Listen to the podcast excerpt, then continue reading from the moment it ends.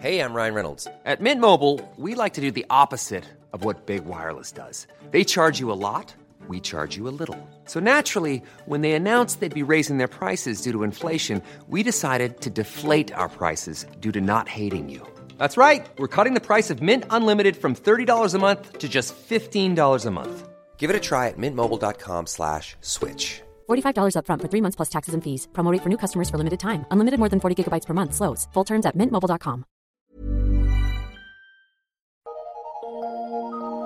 Eu sou Mário Persona e essas são as respostas que eu dei aos que me perguntaram sobre a Bíblia.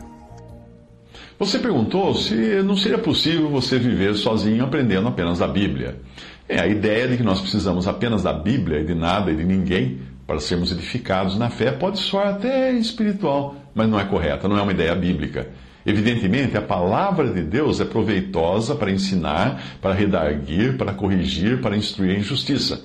Mas será que foi assim que Deus determinou que nós precisássemos apenas da palavra de Deus e nada mais? Bem, se nós prestarmos atenção em todo o texto de onde eu acabei de tirar esse trecho de que a palavra de Deus é proveitosa para ensinar, para redarguir, para corrigir, para instruir em justiça, se nós pegarmos o contexto todo, nós veremos algo mais.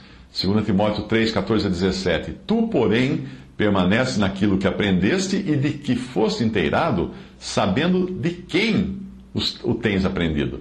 E que desde a tua meninice sabes as sagradas escrituras que podem fazer-te sábio para a salvação pela fé que há em Cristo Jesus.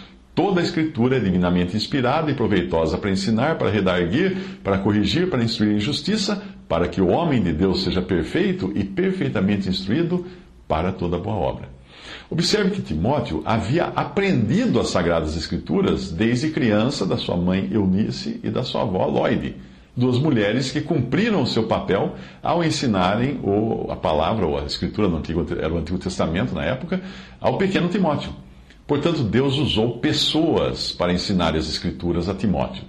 Se nós formos a Atos 8, iremos encontrar um homem lendo Isaías na sua carruagem. Ele tem, ele tem o Antigo Testamento que ele tinha. Ele tem Isaías, ele está lendo Isaías. Mas aí nós vemos que Filipe, guiado pelo Espírito Santo, é levado a encontrar aquele viajante e perguntar a ele se ele entendia o que ele estava lendo. Atos 8,30. Entendes tu o que lês? Ele disse: Como poderei entender se alguém não me ensinar? Aquele homem tinha as Escrituras. Ele tinha as Escrituras. Você podia falar assim, bom, ele tinha escritura, então tinha tudo. Mas ele dependia de alguém para lhe ensinar. Filipe é o evangelista que faz isso e o homem se converte a Cristo.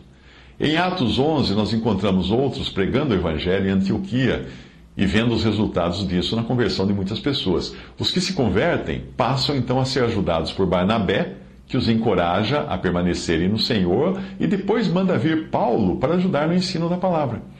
Tudo isso está em harmonia com o que é ensinado em Efésios 4, versículos 8 a 14. Por isso diz: Subindo ao alto, levou o cativo o cativeiro e deu dons aos homens. E ele mesmo, Cristo, deu uns para apóstolos, e outros para profetas, e outros para evangelistas, e outros para pastores e doutores, querendo o aperfeiçoamento dos santos para a obra do ministério, para a edificação do corpo de Cristo, até que todos cheguemos à unidade da fé e ao conhecimento do Filho de Deus, ao homem perfeito e à medida da estatura completa de Cristo.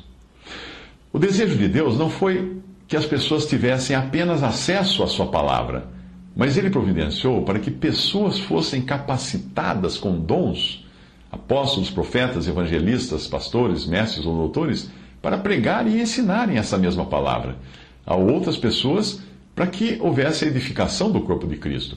Portanto, você não pode simplesmente dispensar aqueles que Cristo não considerou como supérfluos e falar assim: não, eu tenho a Bíblia, a Bíblia me basta.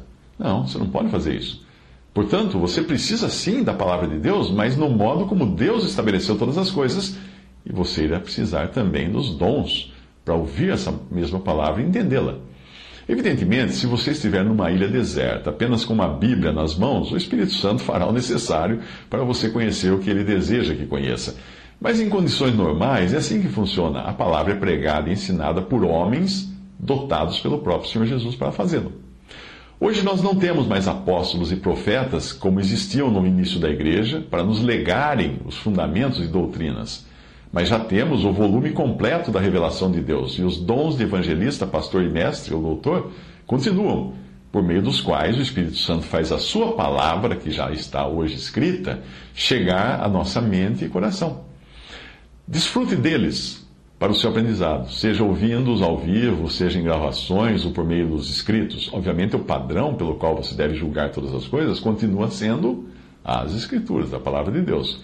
E você deverá sim julgar tudo o que as pessoas ensinarem, até o que eu digo aqui, para você não ser enganado por apóstolos fraudulentos ou hereges em busca de discípulos.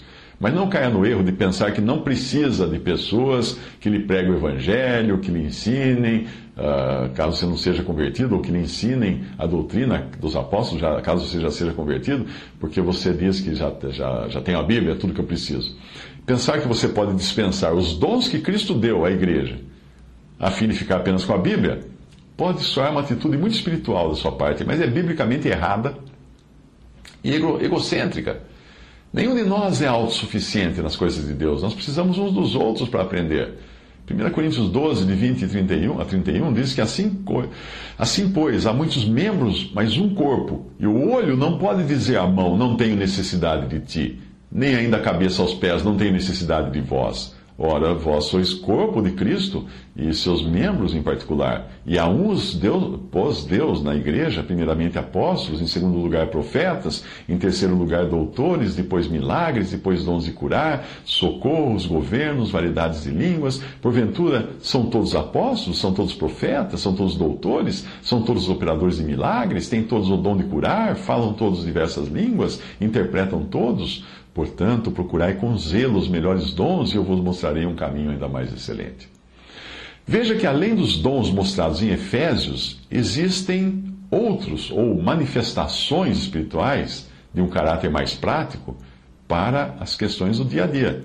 E antes que você me pergunte como procurar com zelo os melhores dons, entenda que Paulo não está escrevendo a indivíduos, mas está escrevendo a uma assembleia ou igreja. Não se trata do cristão procurar os melhores dons para recebê-los. Ah, eu quero esse dom, eu quero esse, eu quero aquele. Não, não é isso. Mas a Assembleia identificar no seu meio os melhores dons para coletivamente desfrutar dos melhores dons. E os melhores dons são aqueles que edificam toda a Assembleia e são exercidos em amor e não em vaidade, exaltação própria.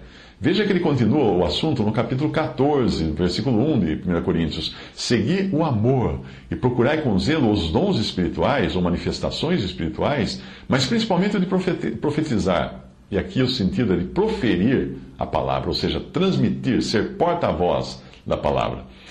Porque o que fala em língua desconhecida não fala aos homens, senão a Deus. Porque ninguém o entende. Em espírito fala mistérios, mas o que profetiza fala aos homens para edificação, exortação e consolação. O que fala em língua desconhecida edifica-se a si mesmo, mas o que profetiza edifica a igreja. Por aí você já viu, já deu para perceber quais os dons que o apóstolo considerava melhores dons.